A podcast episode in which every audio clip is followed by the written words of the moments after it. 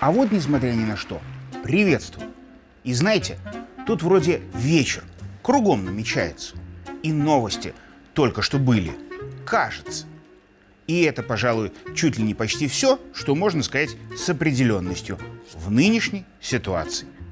Хотя, наверное, стоит сообщить вам и то, что с вами тут наверняка я, Лавров, ну и еще это однозначно наша с вами традиционная рубрика «Лавров за гранью», в которой мы почти все время до того как. Разное про всех тех, кто за мировой политической кулисой скрывается и что-то там все время вытворяет. Раньше обсуждали. Но это было раньше. Еще перед последними событиями, о которых так прямо много конкретного и говорить трудновато ныне бывает. Зато можно и очень даже легко прикинуть одно к одному и свою персональную или коллективную, но собственную теорию вывести.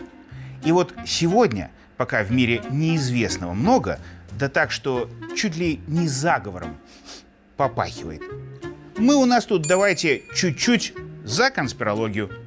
Тем более, что тем различных огненных у всех там тьма. А мы пусть станем теми, кто на них свет проливает. И ливанем из того, где до отказа сразу в переполненное, прямо сейчас. Ибо чего ждать? Само оно не рассасывается и не испаряется. И начнем, нет, не с теории заговора вокруг Евгения Пригожина. Этим нынче почти все мировые СМИ типа профессионально и так занимаются. И даже не профессионал Байден вот сразу же сказал, что ничего, конечно, не знает, но Путина подозревать не отказывается. Так что хотя бы у нас не про Пригожина, как у них у всех пусть будет, а посему поговорим про то, что их медиа забыть хотели бы, а мы не дадим. Вот, например, ну, куда уж от него с нашей общей с ним планетой деться, давайте про Байдена. Да-да, того самого, который пока что невероятно, но факт, президентом США является. Причем, очевидно, является не приходя в сознание и глаз время от времени даже не открывая. Так вот, этот самый сонный все же доехал, но не на велосипеде, до Гавайев, на которых недели ранее он и вся его президентская рать умудрились про спать скажем так, череду каких-то странных, чтобы не сказать больше, лесных пожаров. Почему странных? А как сказать иначе, когда виллы богатых почему-то не горят, в то время как дома и общественные здания попроще спичками полыхают? И что еще страньше, ответить за это ни местные власти, ни Байден даже не пытаются. А Джо, когда устал повторять без комментариев, так и вовсе, на Гавайи прилетев, умудрился на встрече с пострадавшими шутить весело и сладко подремать. Из чего, собственно, в американских сетях и родилась та самая теория, ну да, заговора, вернее, три сразу. Во-первых, что их глава окончательно головой недееспособен и просто не понимает ситуации. Во-вторых, что его собственное окружение все понимает и подставляет чтобы на президентский марафон в тайне другого кандидата выставлять Мишель Обаму, про которую там уже не только говорят, что она не женщина, но и власти эту теорию зачем-то опровергают. А в-третьих, что не было никакой тайной ложи, а была, в частности на Гавайях, явная лажа. И при том, что первые две теории очень возможны, как раз третья, их не исключая, наиболее очевидной кажется. Ведь главное, что привело к трагедии, это тотальная неспособность местной администрации предупредить гавайцев. Оказалось, что вместо того, чтобы обычные сирены включать, тамошние чинуши ролик по телевидению дали. И предупреждение на смартфоны разослать попытались. Хотя первое, что из строя вышло из-за пожара, была как раз местная система электропитания. И вот только одно, более этого, удивительным американцам видится и в сетях пишется. Если бы президент Трамп взял отпуск, а затем появился на Гавайях и рассказал выдуманную историю о том, что чуть не потерял свой корвет и кота на пожаре, в то время как родители ищут прах своих детей, его бы арестовали на месте, дважды объявили импичмент, и эта история была бы в новостях в течение многих лет. Так американцы в сетях написали. А Байден до, на и после Гавайев ничего в ответ не написал но и не сел. Но, кстати, о Трампе. Вот его в трагедии на Гавайях никто пока, пока обвинить не додумался. Однако ему и так дел хватило. Его по делу о заговоре с целью свержения Байдена пытаются осудить.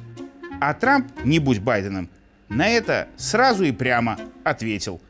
Я, говорит, за демократию и против демократов, если что, и посидеть могу. И именно с такими словами неугомонный Дональд на днях выбрал сходить в тюрьму сам, вместо того, чтобы идти на первые дебаты претендентов-республиканцев. И, как написала тамошняя пресса, всех своих сопартийцев-неприятелей одним этим победил. Потому что пока они разное обсуждали, Трамп, и скорее всего уже очень давно, понял главное про Америку, западный мир и ихнее прочее все. А главное там в том, что неважно, что ты говоришь и делаешь, или не делаешь в той или иной ситуации. И даже неважно, на свободе ли ты там, или тебя уже как иного овоща посадили. В современной Америке, в их мире в целом, куда важнее для вооруженных смартфоном избирателей, чтобы о тебе в сетях постоянно спорили и теории заговоров все время строили. И вот на фоне этого искусственного медийного паноптикума у них нам надо не забывать про наше главное, нашу все еще пока реальность, в которой на этой же неделе, например, на саммите БРИКС многополярный новый мир обсуждали и реальные шаги к нему сделали, в которой кроме громких их сенсаций наши новости, бывает, случались, в которой мы все, на них несмотря, живем и дальше жить собираемся. И вот именно поэтому, а не потому, что в сетях теории заговоров кончились, я, Лавров, на сегодня буду с конспирологией заканчивать, а за новостями настоящими. Следить, как и раньше, продолжу. И вам делать тоже буду всегда советовать. Но если у вас все же вопросы по конспирологической теме возникают, что ж, в нашей с вами международной рубрике «Лавров за гранью» закрытых тем не было и нет. Хотите? Спрашивайте. И уже в следующий раз на все, даже такие вопросы я постараюсь ответить на пресс-конференции наоборот. Но это когда вы в прессу, то есть мне, вопросы задаете. Пишите в Минск, коммунистическая 6, индекс 220029. Э, Звоните на горячую линию УНТ. Там все запишут и мне передадут. Шлите послание на электронную почту Лавров за собака Mail.ru и оставляйте комментарии с вопросами на YouTube. Прочту все, а потом за все и отвечу. Но это потом.